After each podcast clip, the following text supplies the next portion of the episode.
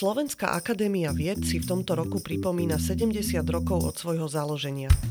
Počas 7 dekád prekonala množstvo milníkov a historických okamihov, ktoré z nej vyformovali modernú európsku vedeckú inštitúciu, akou je v súčasnosti.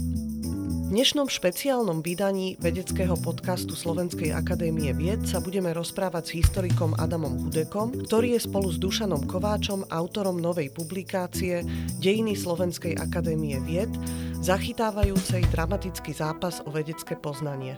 Dobrý deň. Dobrý deň. Ďakujem, že ste prijali pozvanie do nášho improvizovaného štúdia. SAU nevznikla na Zelenej lúke, ale predchádzali jej snahy slovenských vzdelancov dávno predtým. To som sa dočítala vo vašej knižke. Môžeme spomenúť napríklad neuskutočnený projekt polyhistora Mateja Bela, Societas Literaria. Môžete nám tieto snahy a ich dobový kontext priblížiť?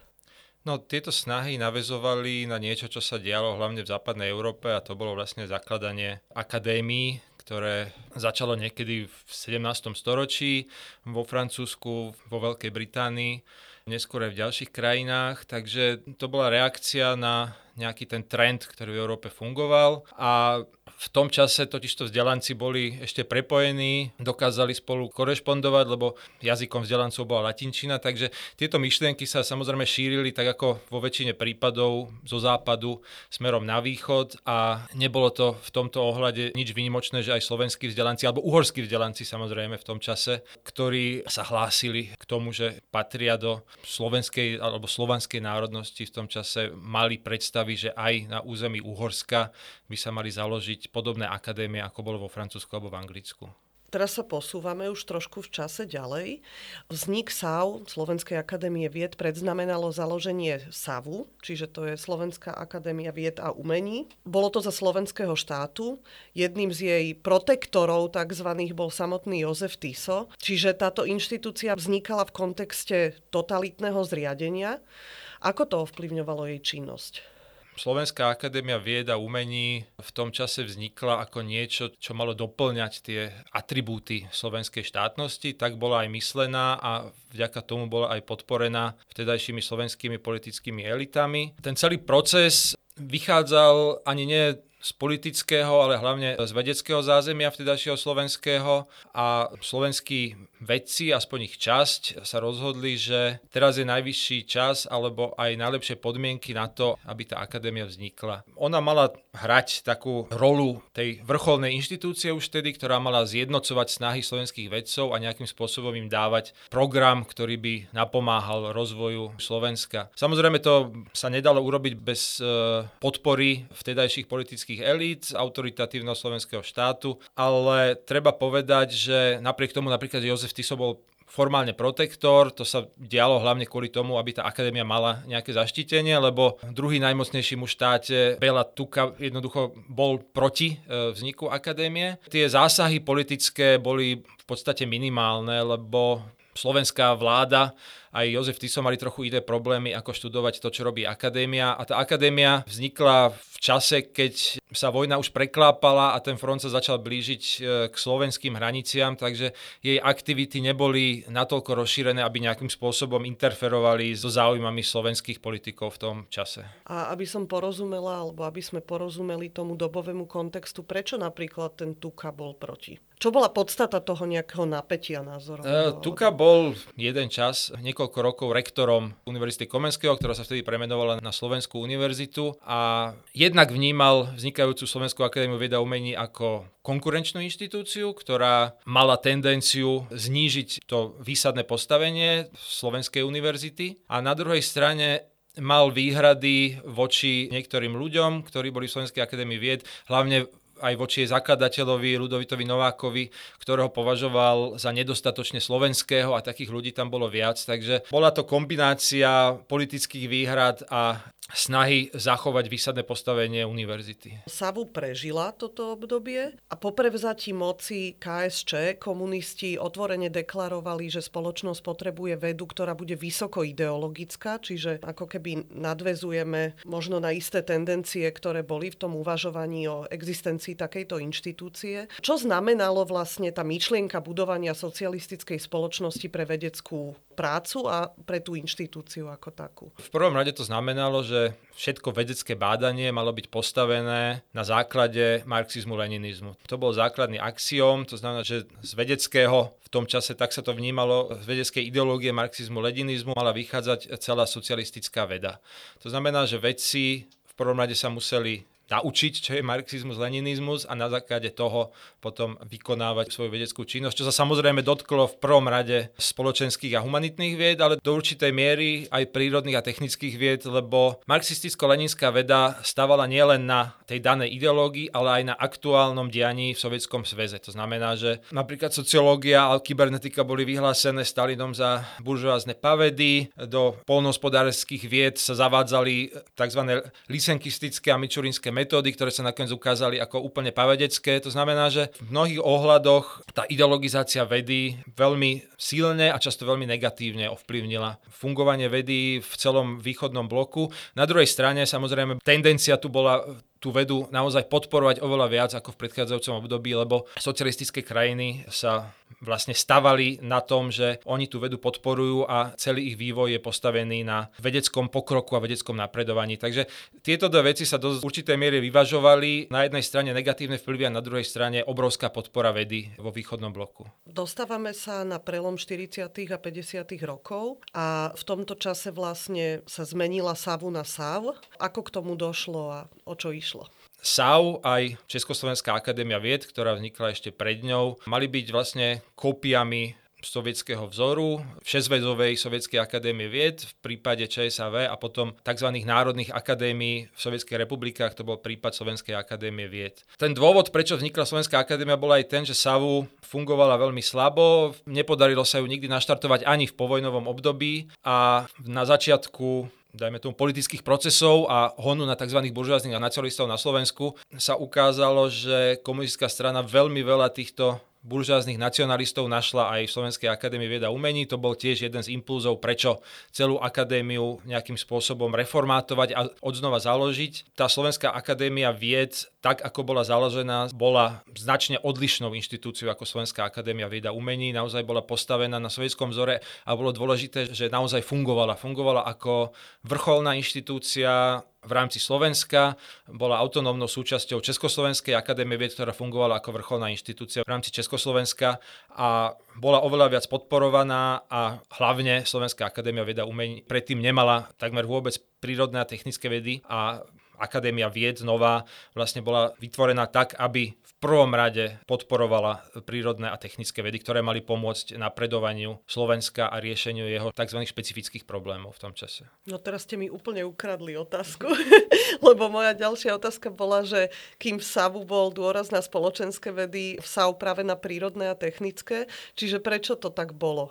Vy ste uh, už naznačili áno. trošku ale iste tie dôvody sú širšie. Aj z hľadiska ideologického kontextu predpokladám, alebo... Ja by som nepovedal, že bol dôraz v Savu na spoločenské a humanitné vedy. To boli vedy, ktoré jednoducho sa na Slovensku rozvíjali a bolo možné ich nejak inkorporovať do Slovenskej akadémie vieda a umení. Tie prírodné a technické vedy na Slovensku mali ešte v medzivojnovom období a čiastočne aj v povojnovom veľmi slabý základ a jednoducho napriek rôznym snahám jednoducho nebolo možné postaviť ústavy alebo nejaké laboratória v rámci SAVu, ktoré by bolo možné zaplniť s odpovedajúcim personálom. Takže tam bol tento problém, že napriek snahám naozaj podporovať rozvoj prírodných a technických vied, v podstate to z počiatku nebolo možné a tá SAV mala byť v tomto ohľade aj určitým riešením. Naozaj v tom čase vzniku Slovenskej akadémie vied v tých začiatku 50. rokov, v roku 53, naozaj tu panovala predstava, že to slovenské zaostávanie aj voči českým zemiam bude možné dobehnúť len tak, že sa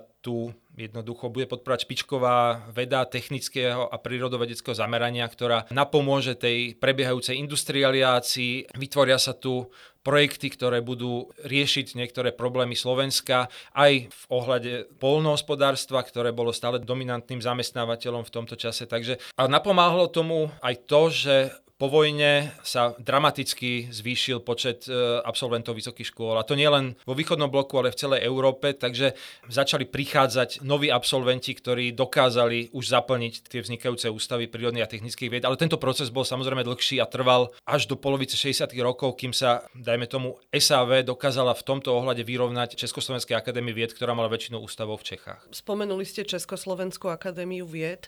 Aký bol v priebehu rokov vzťah medzi SAUKou, Slovenskou akadémiou vied a ČSAV. Tento vzťah sa pomerne často a hlavne v prvom 20 ročí existencie SAV pomerne výrazne menil. Ten pôvodný plán komunistického vedenia bol taký, že Slovensko nebude mať vlastnú akadémiu, ale že bude stačiť jedna Československá akadémia vied, ktorá bude fungovať celoštátne. Ten fakt, že existovala Slovenská akadémia vieda umení, nakoniec do značnej miery pomohol tomu, že vznikla Národná Slovenská akadémia vied. Pomohlo tomu aj to, že za jej existenciu sa postavila pomerne významná časť slovenskej vedeckej obce, ale aj nových komunistických politických elít. A vlastne tá argumentácia bola pomerne jednoduchá. SAV by tu mala byť ako autonómna inštitúcia, lebo Slovensko stále má špecifické problémy, ktoré sa ťažko riešia z centra a bude treba vytvoriť takýto asymetrický model, pretože České zeme nemali vlastnú Českú akadémiu vied a do značnej miery to aj kopírovalo vtedajšie fungovanie Československa, kde Slovensko malo určité autonómne orgány zbor povereníkov, Slovenskú národnú radu a podobne, čo v Čechách nebolo. Spočiatku pri zakladaní Slovenskej akadémie vied a Československej akadémie vied sa podarilo vybaviť pomerne veľkú autonómiu SAV, ktorá bola samozrejme kontrolovaná, aspoň formálne prezidium Československej akadémie vied, mala s ňou koordinovať svoje aktivity, ale do značnej miery fungovala samostatne. To sa zmenilo na začiatku 60. rokov, keď v rámci všeobecného centralizačného trendu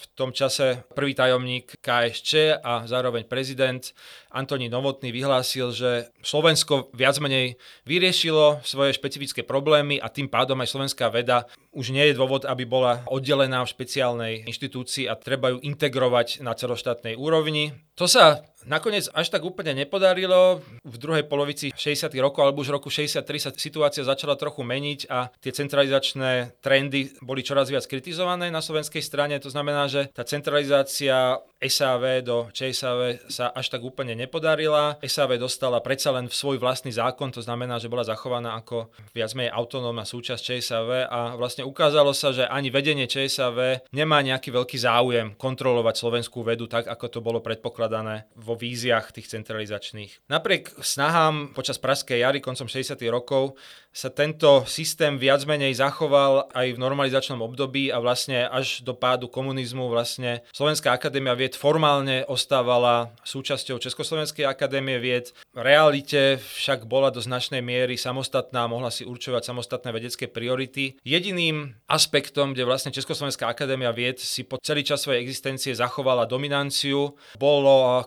kontrola zahraničných vzťahov. To znamená, že dokonca aj zahraničné cesty, hlavne na západ, a uzatváranie nejakých zmluv e, o spolupráci so zahraničnými inštitúciami išli zásadne cez Československú akadémiu vied.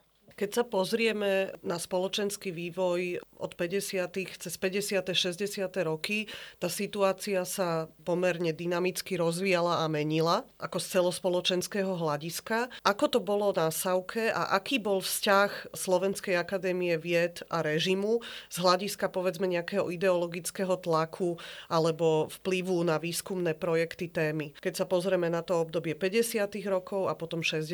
došlo k nejakému nádychu, uvoľneniu uvoľneniu a ako to naopak bolo v tom kadrovacom tvrdom období. V rámci SAV, ale aj celej československej vedy vlastne po celý čas existencie komunistického režimu sa byli dve také tendencie. Jedna bola tá ideologická politická, kde vlastne boli požiadavky, aby vedci, hlavne tí, ktorí sú na nejakých dôležitých pozíciách, boli členmi komunistickej strany a aby splňali základné ideologické kritéria, to znamená, že aby boli lojálni režimu, mali dobrý kádrový posudok a podobne. Na druhej strane celkom logicky vedúci pracovníci akadémií, ale aj vysokých škôl a univerzít dávali dôraz na to, aby tí pracovníci mali v prvom rade dobré vedecké výsledky, aby boli kvalitní vedci a v tomto ohľade veľmi často intervenovali aj na politických orgánoch, že predsa je dôležitejšie, čo ten človek vie z vedeckého hľadiska, ako to, či má dobrý kádrový posudok alebo či mal dobré rodinné zázemie. Táto vec sa v priebehu časov menila. Je zaujímavé, že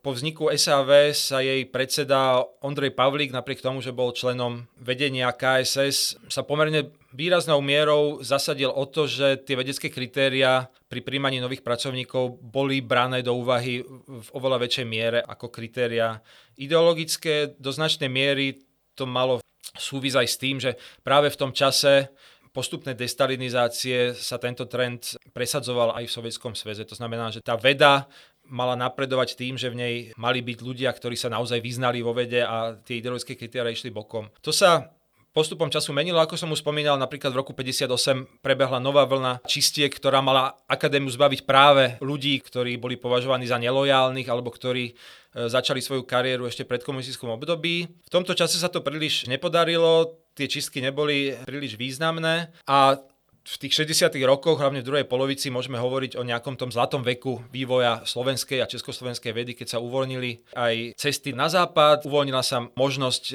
nejakej spolupráce a tie ideologické kritéria pri posudzovaní práce vedcov boli v tom čase naozaj vytesnené na okraj.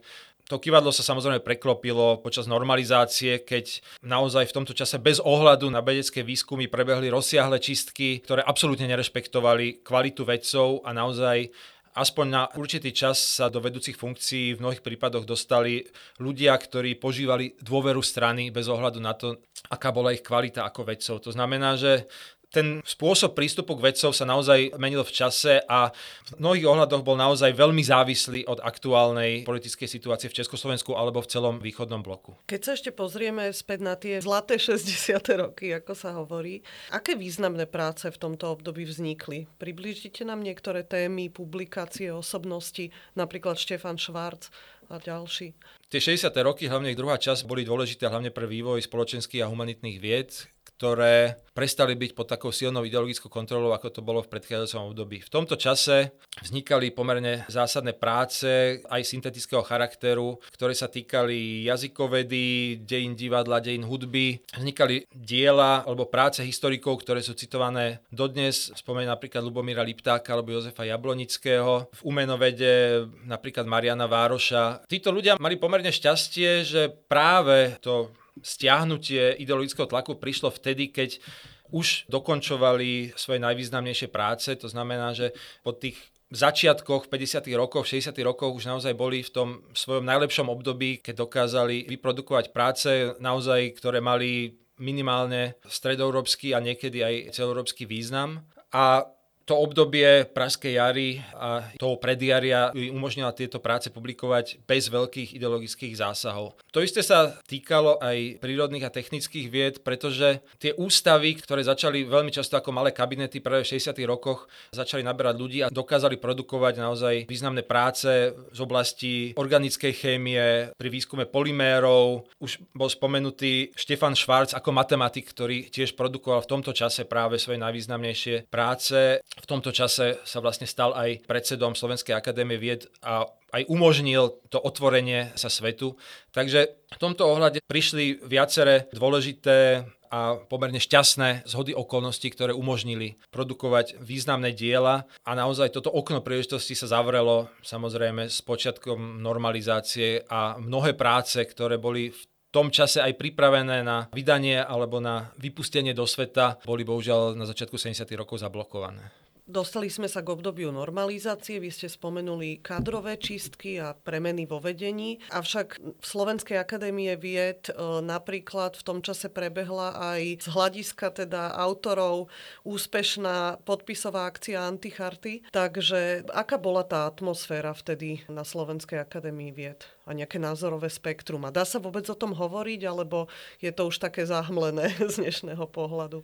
Čo sa týka archívneho výskumu, dá sa ešte vidieť, ako prebiehali názorové rozdiely alebo ako prebiehali tie normalizačné procesy ešte tak do roku 71-72. Tedy ešte bolo možné protestovať do určitej miery a vydávať petície za niektorých proskribovaných kolegov. Potom už veľmi výrazne je jasné, že všetky tieto možnosti nejakého slobodného vyjadrenia názorov skončili jednak následkom cenzúry, ale jednak aj následkom toho, že tým vedeckým pracovníkom bolo jasné, že takéto prejavy by znamenali takmer okamžité ukončenie kariéry a prechod, jak sa vtedy hovorilo, do výroby. Takže tam už to sa len veľmi ťažko dá zisťovať, aké boli reálne nálady na akadémii. Každopádne je úplne jednoznačné, že vedecká komunita sa z toho aktívneho prvku prodemokratizačného a proliberalizačného, ako sa prejavila v roku 68, sa zmenila na pomerne mlčiacu masu, hlavne v tých 70. rokov a naozaj normalizačnému režimu sa podarilo umlčať vedeckú komunitu aj tými radikálnymi krokmi, ale aj tými novými opatreniami, ako boli napríklad e, zmluvy na dobu určitú, neustále previerky a podobne. Takže tá podpisová akcia Anticharty bola iba vyvrcholením celého tohto procesu a naozaj minimálne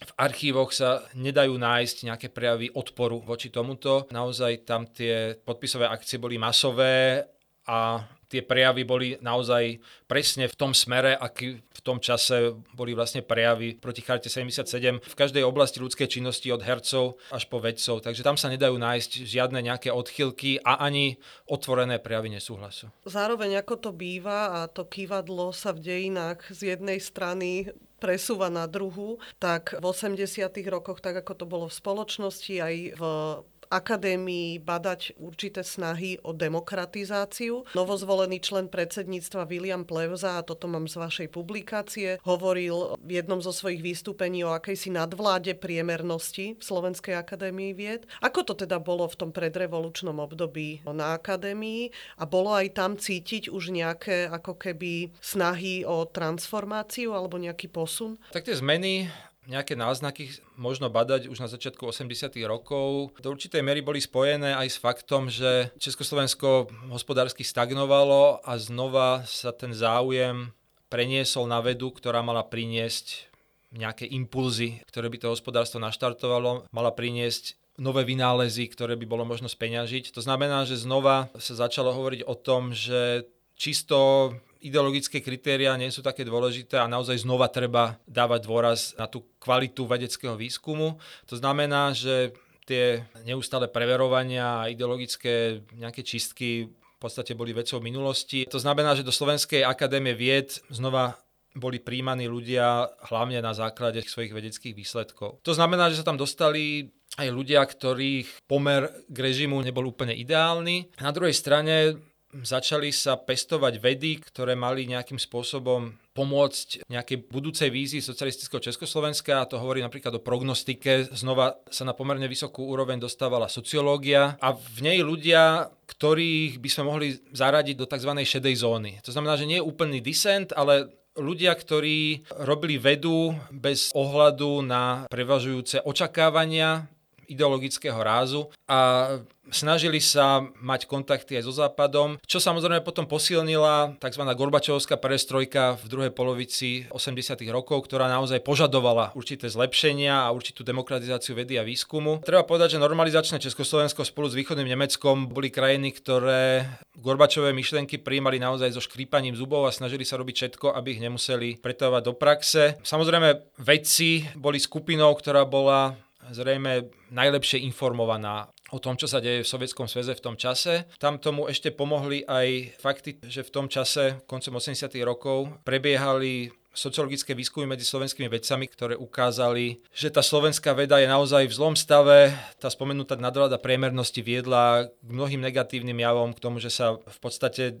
ľudia báli skúšať niečo nové. Všetko fungovalo v určitých zabehaných cestách a vlastne tá veda nerobila to, čo tá strana a vláda od nej vtedy očakávali. To znamená, že prinášať nové veci, ktoré by pomohli v tom, v tom čase tomu hospodárstvu. Takže aj preto sa aj zo strany vlády a stranických orgánov začalo hovoriť ale iba veľmi slabo a veľmi postupne o nejakých demokratizačných tendenciách v slovenskej vede. Tie však boli úplne minimálne a nedosahovali ani len úroveň požiadaviek z roku 68. To znamená, že nejakým zásadným zmenám naozaj neprišlo.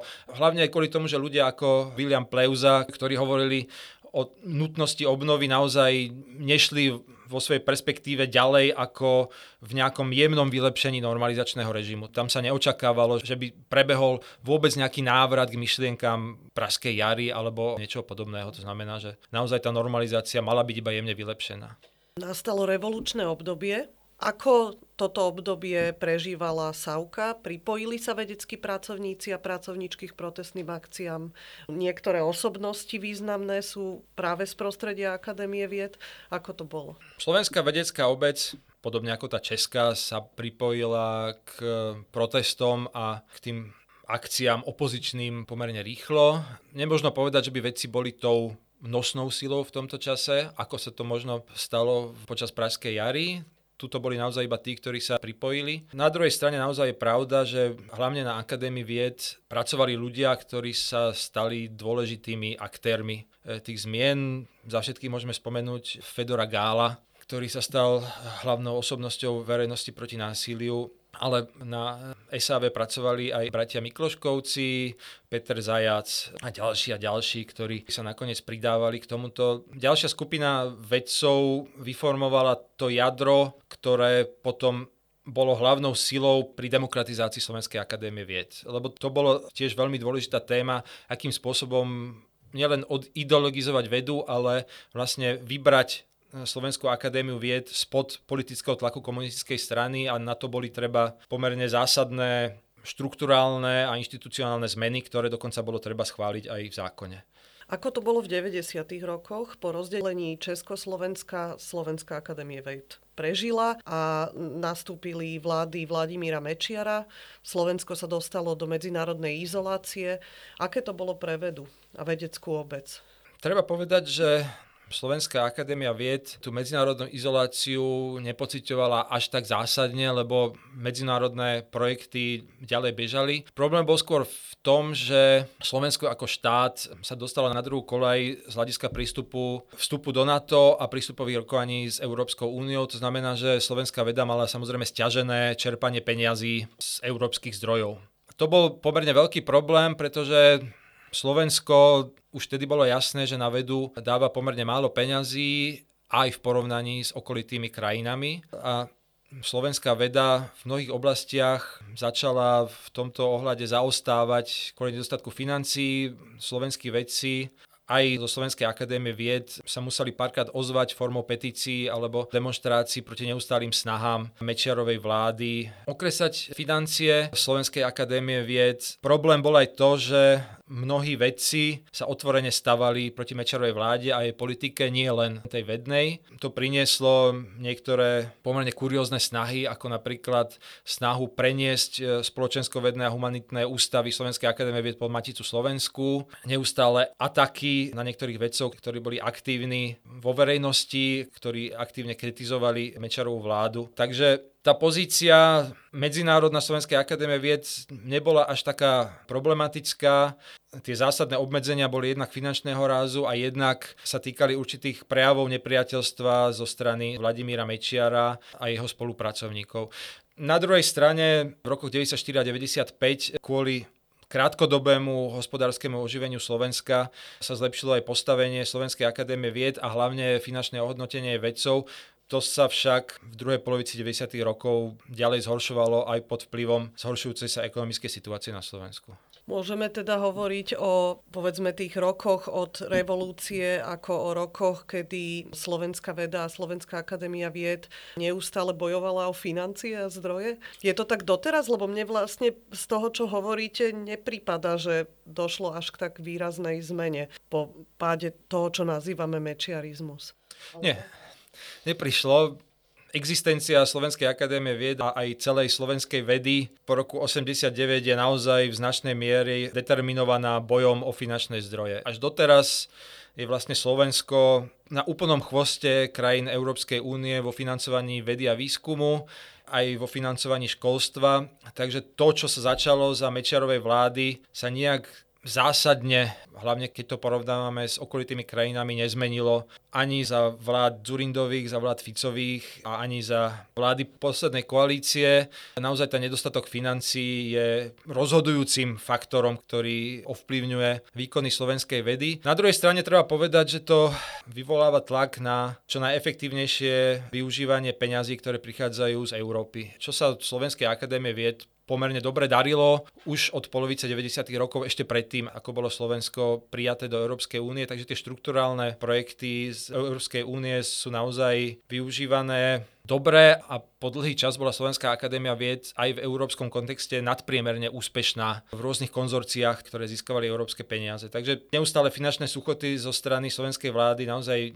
nútia slovenskú vedu, aby sa obracala na alternatívne zdroje financovania. Tie však samozrejme nikdy nebudú absolútnou náhradou tých 2-3% HDP, ktoré na vedu dávajú najvyspelejšie krajiny Európskej únie. A krásne to naplňa to, čo mu hovoríme znúdzecnosť. Nové milénium prinieslo tému transformácie Slovenskej akadémie vied, ktorú opisujete a aj príslušnú kapitolu ste s Dušanom Kovačom nazvali Odisea trvajúca vyše 10 rokov. Zároveň ale môžeme hovoriť aj o určitej success story, rozvíjali sa nové témy, otvárali sme sa svetu.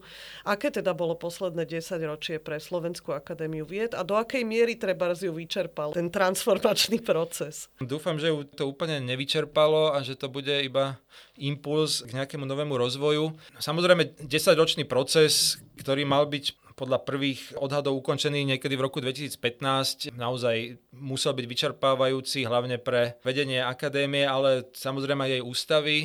Bol som pri tom, keď sa historický ústav snažil splniť podmienky tej prvej zmarenej transformácie a naozaj to boli zabité nejaké 2-3 mesiace neustálej roboty, ktorá sa nakoniec ukázala úplne zbytočná a ten pocit depresie naozaj prechádzal vtedy celou sávkou, to bolo jasné. Napriek tomu posledné 10 ročie možno označiť za obdobie pomerne slušného rozvoja Slovenskej akadémie vied a to nie len z finančného hľadiska alebo z ohodnotenia aj zamestnancov, ale aj z hľadiska vylepšovania infraštruktúry a mobiliáru a budov a týchto podobných základných vecí, ktoré sú potrebné pre slušnú vedeckú prácu.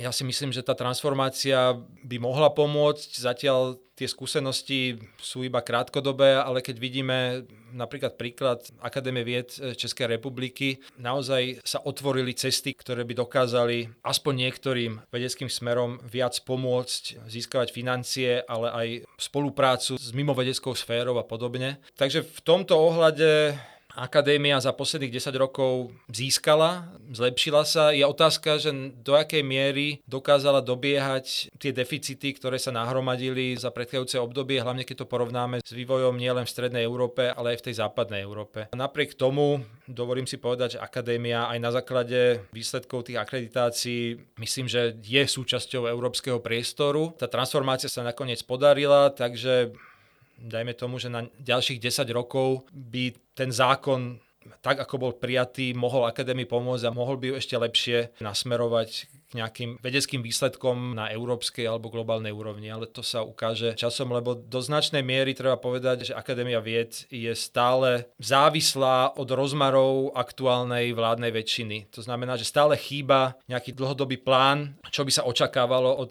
nielen Slovenskej akadémie vied, ale aj od e, slovenskej vedy ako celku chýba nejaká koherentná vedecká politika a chýba aj plán financovania, ktorý by sa nemenil z roka na rok alebo každé dva roky. To sú veci, ktoré sú značne limitujúce a ktoré bude treba vyriešiť, aby sa slovenská veda naozaj nejako dlhodobo dokázala udržať alebo približovať tým najvyspelejším vedeckým krajinám.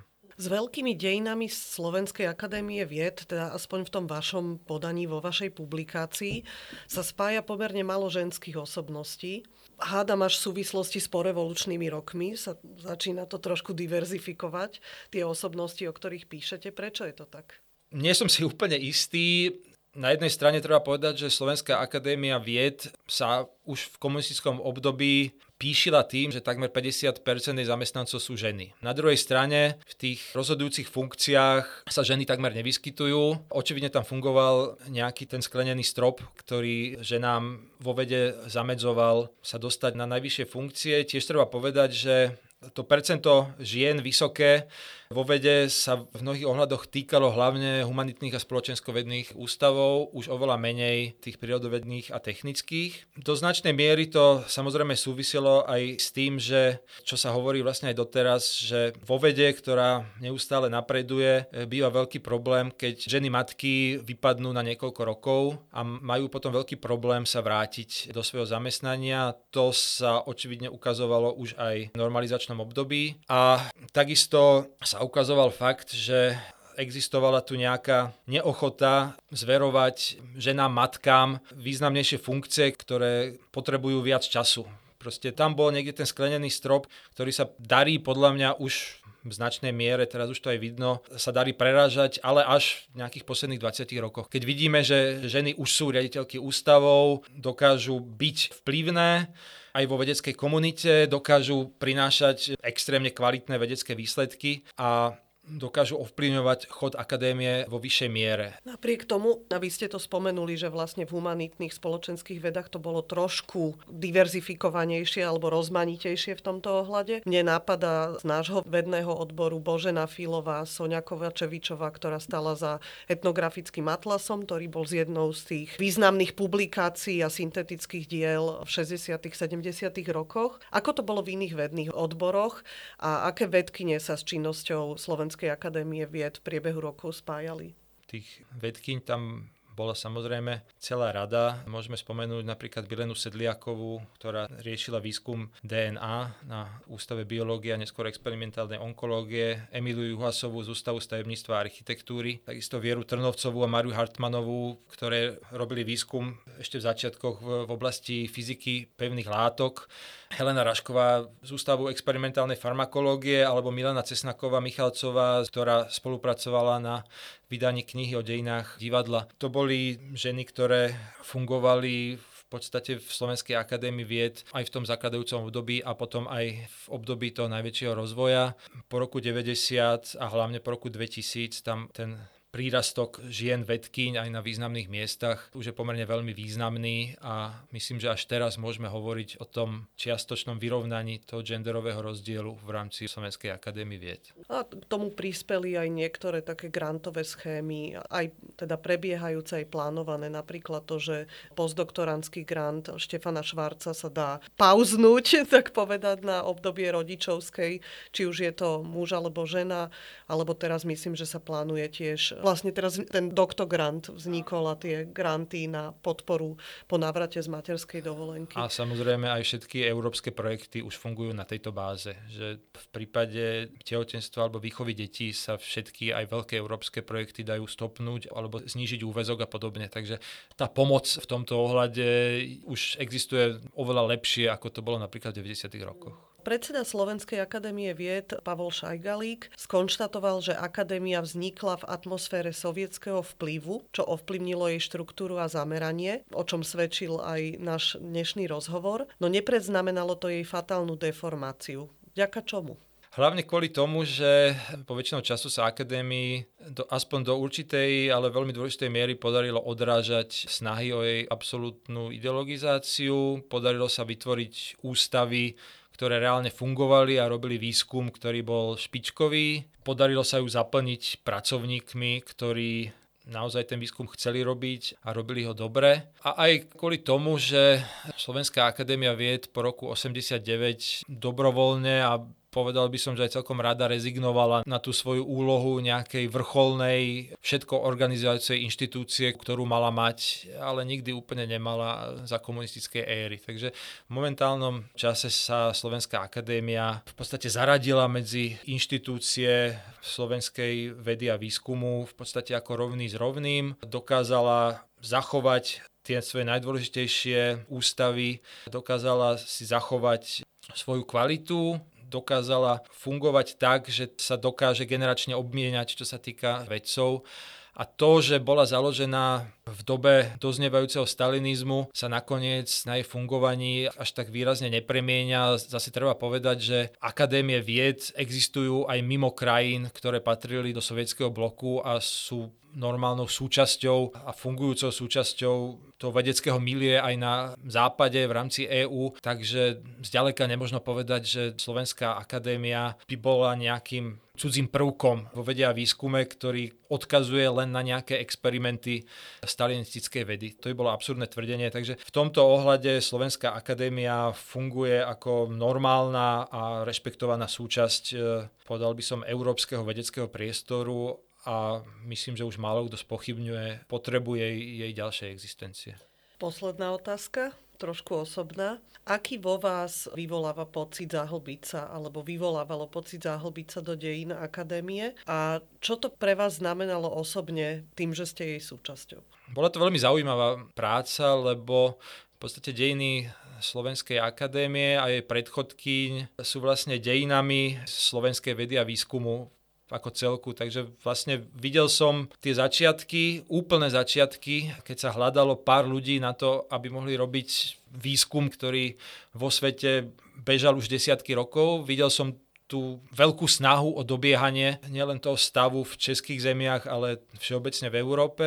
Videl som, že tá akadémia podstate bola inštitúcia, ktorá urobila obrovský kus práce pre to, aby sa slovenská veda dostala na úroveň, ktorá je bežná v najrozvinutejších krajinách. Tá akadémia v tomto ohľade zohrala naozaj vynimočne dôležitú úlohu. A vlastne videl som aj to, aká je tá veda dôležitá. Hlavne pre krajiny, ktoré sa označujú slovom late commerce, ktoré v podstate vždycky iba dobiehali, ktoré boli na tej semiperiférii a snažili sa dostať na úroveň tých najvýznamnejších krajín. A tam vidno, ako tá veda dokáže výraznou mierou pomôcť. A ten kontext tých e, 70. rokov vývoja Slovenskej akadémie vied je v značnej miere o tomto, ako tá veda dokáže pomôcť krajine, ktorá bola pomerne pred dvoma generáciami predominantne agrárna, sa dostať na úroveň toho, že sme pomerne vyrovnaný člen väčšine krajín Európskej únie. A myslím, že týmto spôsobom treba čítať aj tie dejiny Slovenskej akadémie vied ako niečo, čo napomohlo pomerne veľkému a veľmi rýchlemu rozvoju Slovenska,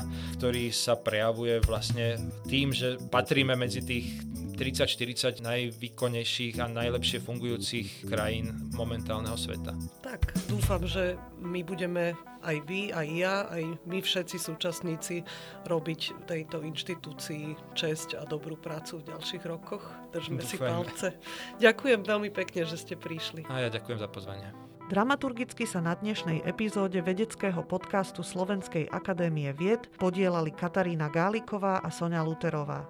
Technická podpora Martin Bystriansky.